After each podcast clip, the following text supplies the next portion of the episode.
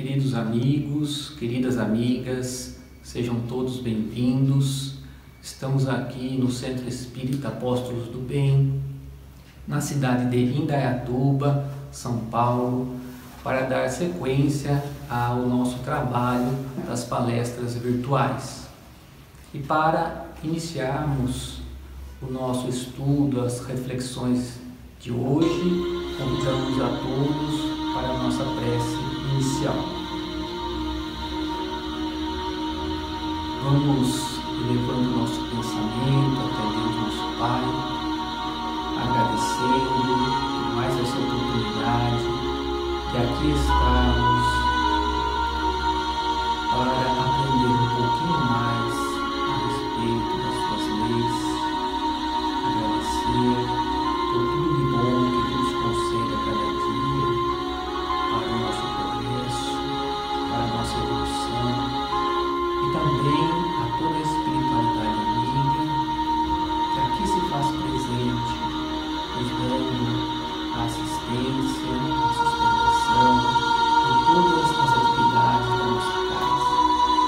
E que a paz, o amor do nosso querido Mestre Jesus possa estar presente entre nós e em nossos corações, agora e sempre. O tema de hoje é na escola da alma.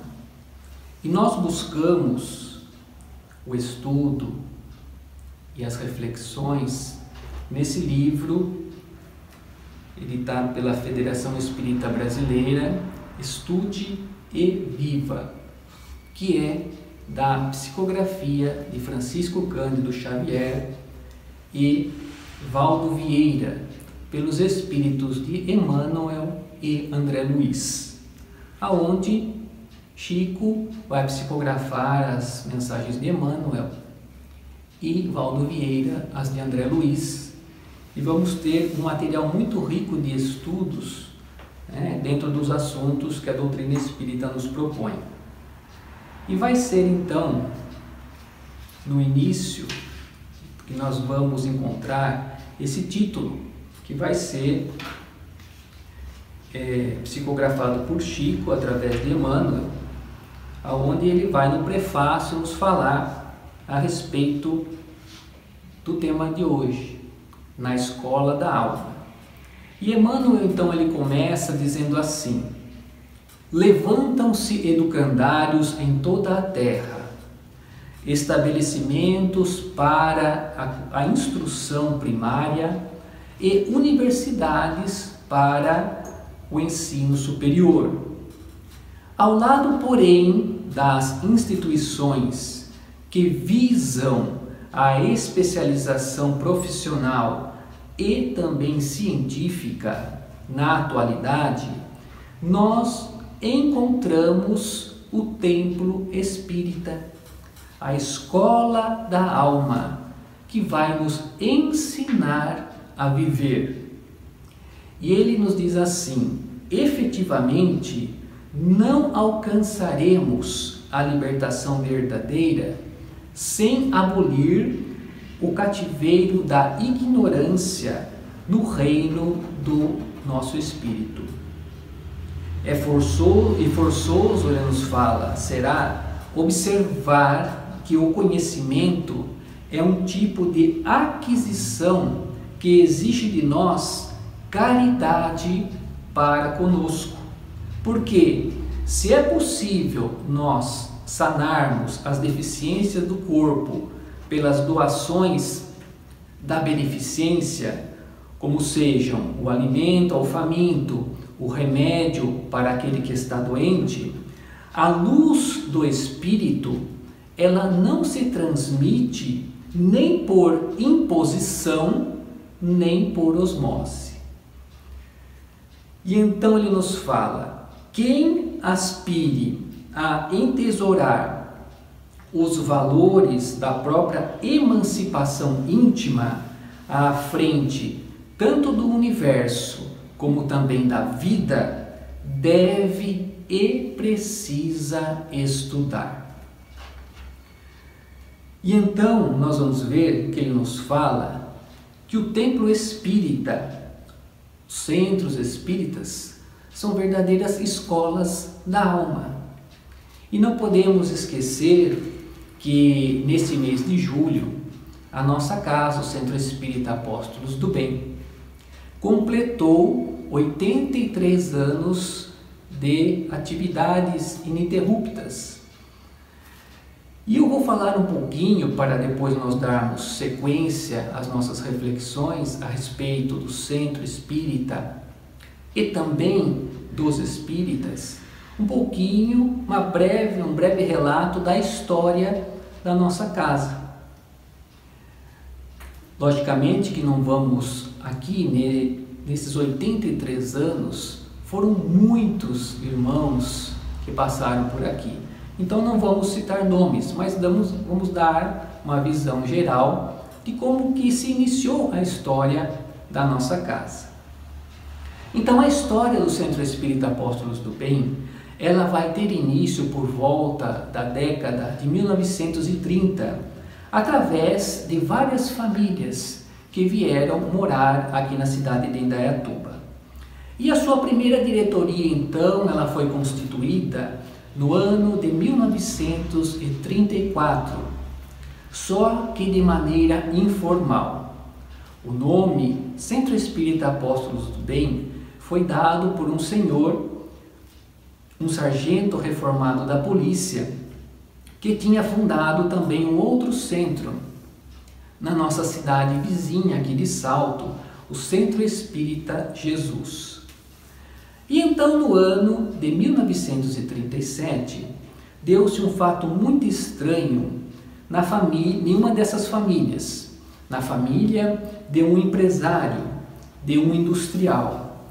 Esse empresário, ele era um homem bastante inteligente, figura de projeção na sociedade, mas era materialista ao extremo.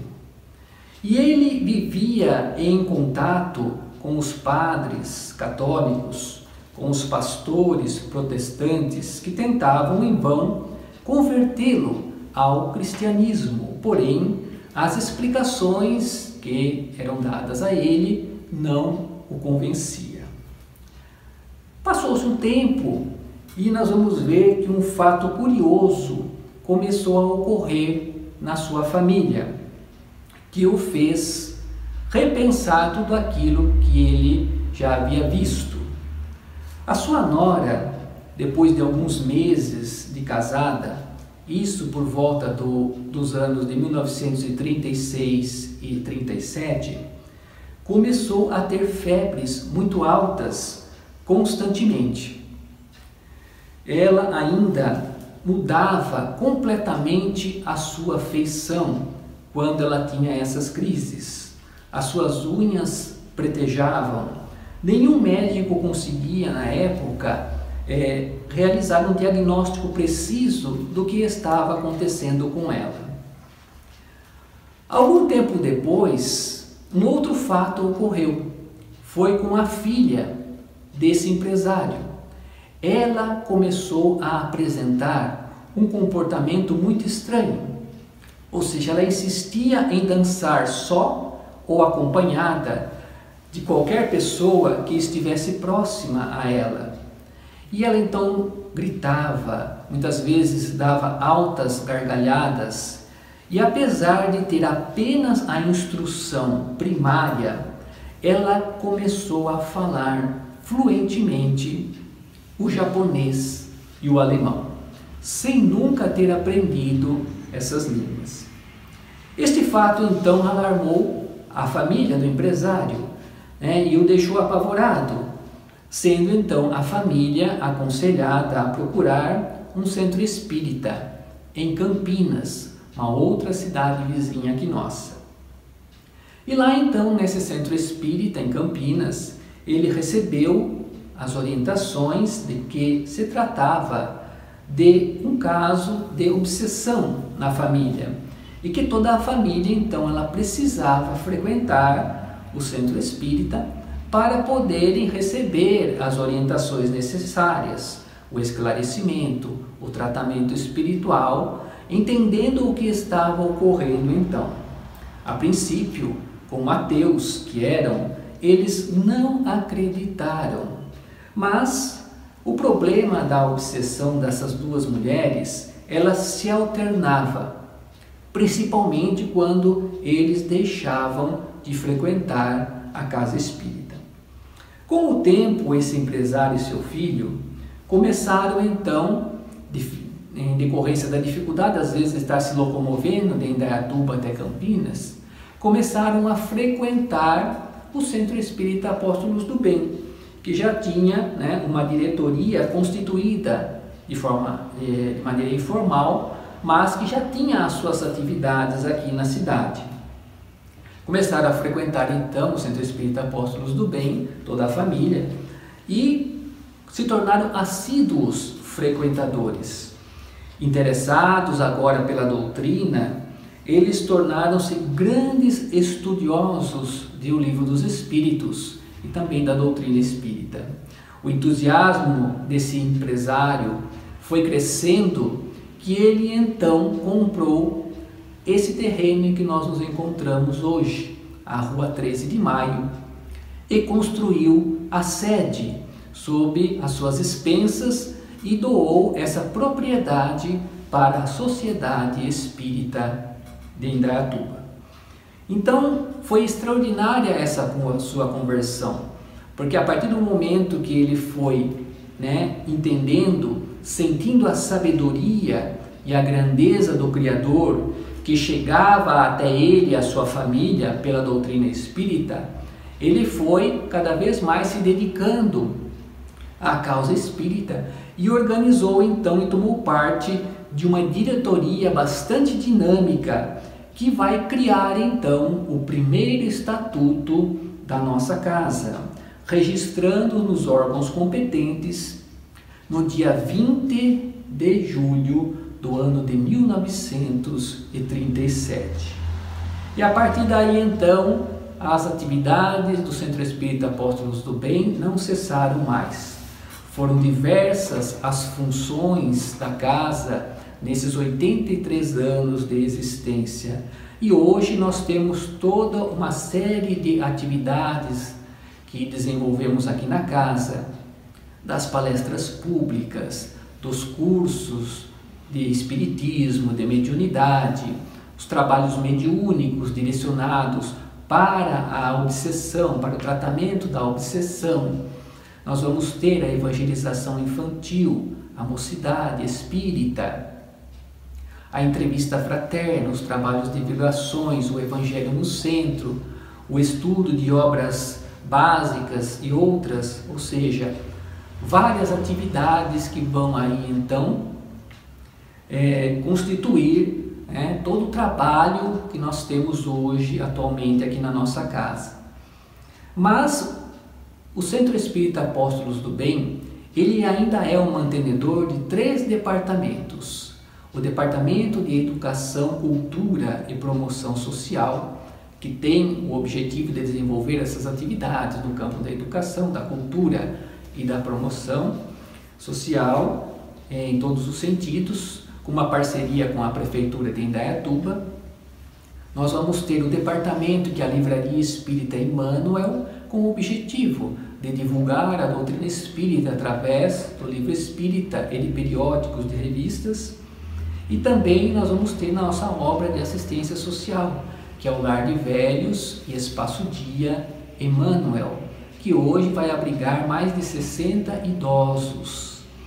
E então, como nós vamos ver, além desses trabalhos, nós tivemos ao longo desses oitenta e três muitas outras atividades que foram sendo integradas, outras foram extintas, mas estamos desenvolvendo todo um trabalho juntamente com os nossos companheiros, voluntários, trabalhadores da casa. E então nós vamos ver que a casa, ela vai apresentar diversas funções.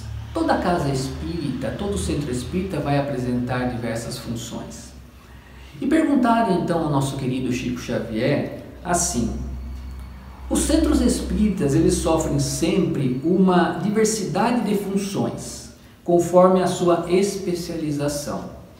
De um modo geral, como deve ser estruturada o serviço de uma casa espírita?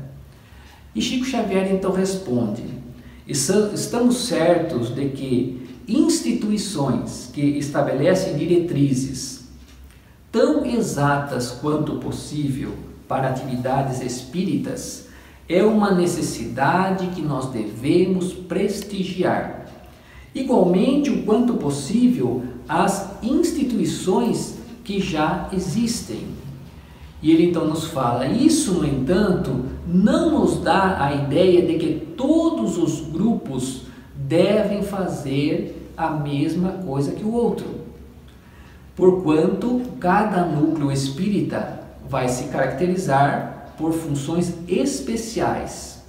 E essa diversificação, ele nos fala, ela é totalmente compreensível, porque, sendo a casa espírita um instituto de instrução e também de socorro, cada agrupamento então ministrará as, aos necessitados os benefícios que se lhes façam possível.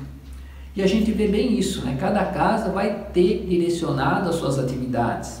Acreditamos então, nos fala Chico Xavier, que toda contribuição espírita apresenta não apenas finalidades culturais, mas também terapêuticas, do ponto de vista da saúde do espírito, o que impele cada núcleo doutrinário ao trabalho característico.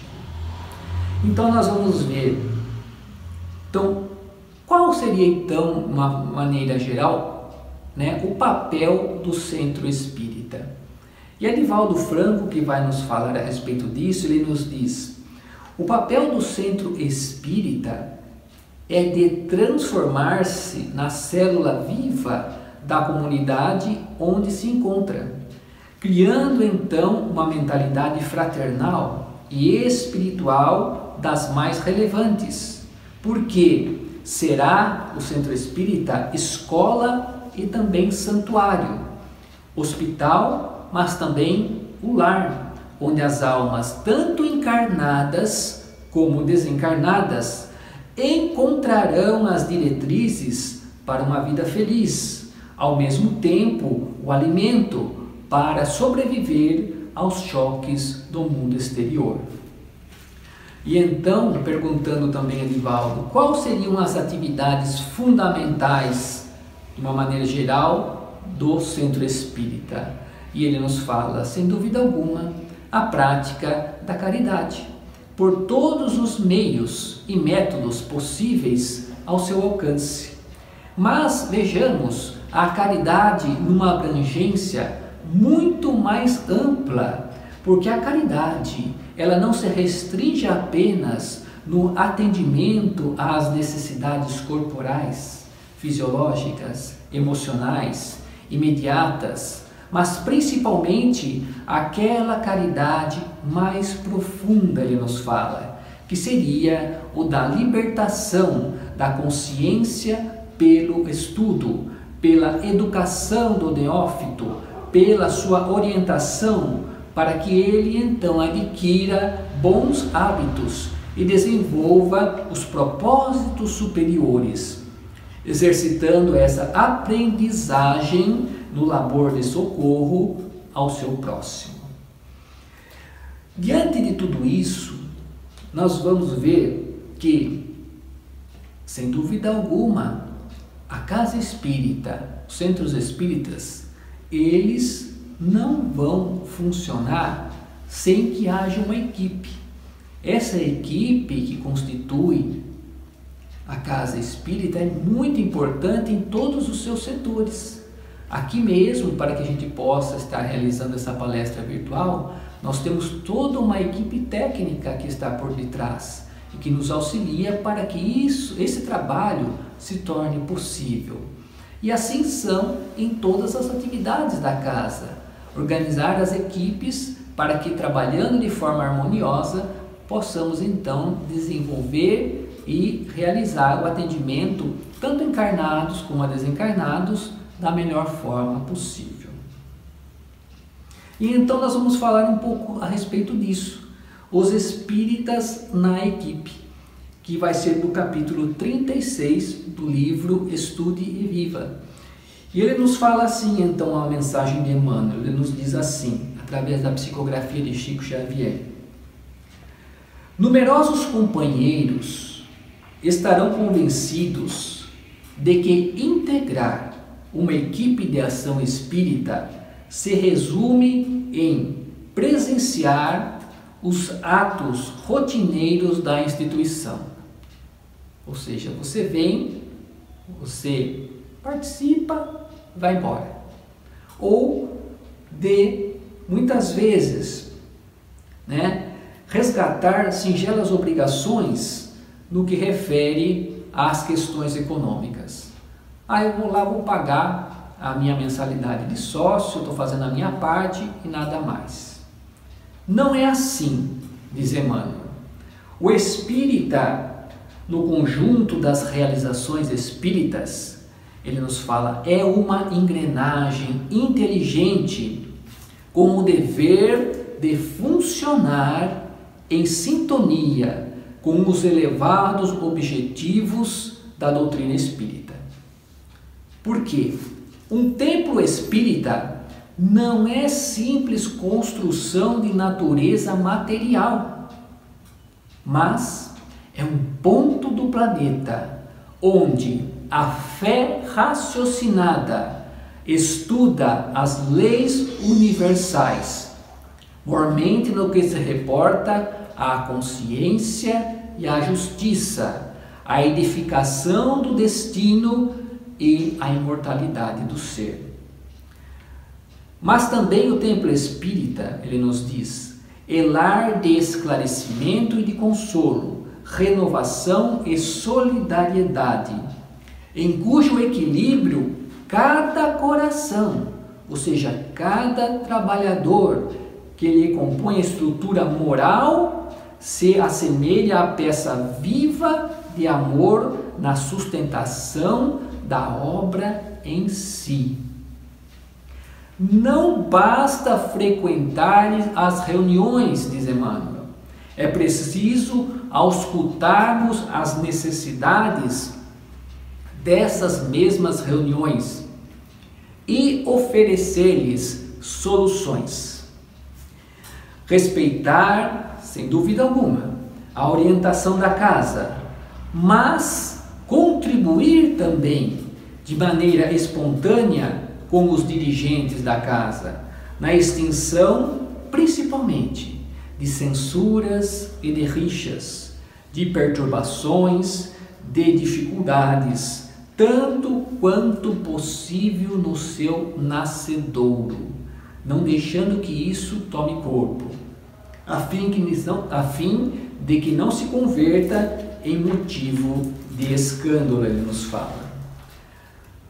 Devemos ainda, no templo espírita, falar e ouvirmos construtivamente sempre, efetuar tarefas dadas como pequeninas, como muitas vezes recolher um lixo, acalmar uma criança que está chorando, amparar uma pessoa que tenha mais dificuldade, remover um perigo que está no caminho, fornecer uma orientação, uma explicação a quem nos chegue, sem que para isso haja necessidade de pedidos diretos. Olha lá, faça isso, faça aquilo. Não. Nós precisamos observar aquilo que é necessário, o que precisa ser realizado. E se nós estamos vendo o que precisa fazer, busquemos fazer coisas, tarefas pequenas. Sobretudo, ele nos fala, na organização espírita, né? O espírita é chamado a colaborar nessa harmonia comum. De que forma? Silenciando muitas vezes os melindres e apagando os ressentimentos que muitas vezes é natural nessa vida de relação que nós vamos ter, tanto na sociedade, na família, na casa espírita. Muitas vezes as ideias contrárias, né? Então vamos apagar isso, buscar não alimentar mágoas, ressentimentos, silenciar os melindres, estimular sim o bem e esquecer omissões no terreno da exigência individual. Então vejamos, companheiros, quanto nós temos para realizar, quanto importante é um centro espírita que tem as suas atividades, que tem os seus trabalhadores para o auxílio àqueles que estão necessitados, tanto encarnados como desencarnados. Como que nós temos que estar em sintonia com o plano espiritual da casa, com os amigos que nos auxiliam, para podermos atender melhor todas essas necessidades e não nos desviarmos do caminho que devemos seguir. E finalizando, então, Emmanuel diz assim: todos nós, encarnados e desencarnados, comparecemos no templo espírita no intuito de recebermos o concurso dos mensageiros do Senhor. No entanto, ele nos fala, os mensageiros do Senhor, eles esperam igualmente por nosso concurso, no amparo aos outros, e a nossa cooperação com eles será sempre acima de tudo, a de trabalharmos e de servirmos, de auxiliarmos e de compreendermos. Que assim seja. E assim então, nós encerramos as nossas reflexões, o estudo da noite, e mais uma vez convidamos a todos para que, levando o nosso pensamento a Deus, agora vamos agradecê-lo pelo dom da vida, por tudo de bom que Ele nos concede a cada dia, agradecendo a Jesus, o Mestre e Amigo, por tudo que Ele representa em nossas vidas e também a toda a espiritualidade que nos acompanha e nos assiste, que possamos ser merecedores dessa companhia, desses amigos espirituais, através da nossa conduta, nos pensamentos, nas palavras, nas ações, para que possamos, sintonizando com o plano espiritual, buscarmos sempre os melhores caminhos. E gostaríamos também de pedir por todos os nossos irmãos necessitados, sejam eles encarnados ou desencarnados, em todas as partes do nosso planeta Terra, onde nos encontramos em um processo de aprendizado, evolução, que a nossa prece possa chegar até eles, trazendo-lhes o bálsamo, o consolador, a coragem, a força e a intuição para buscarem as melhores soluções para os problemas que os afligem. Assim então, queremos dizer: Pai nosso que estais nos céus, santificado seja o vosso nome, venha a nós o vosso reino, e seja feita a vossa vontade, assim na terra como nos céus. O pão nosso de cada dia dá-nos hoje e sempre, Senhor, perdoai as nossas dívidas, assim como nós perdoamos aos nossos devedores, e não nos deixe cairmos em tentações, mas livrai-nos de todo o mal, que assim seja. Muito obrigado, Senhor.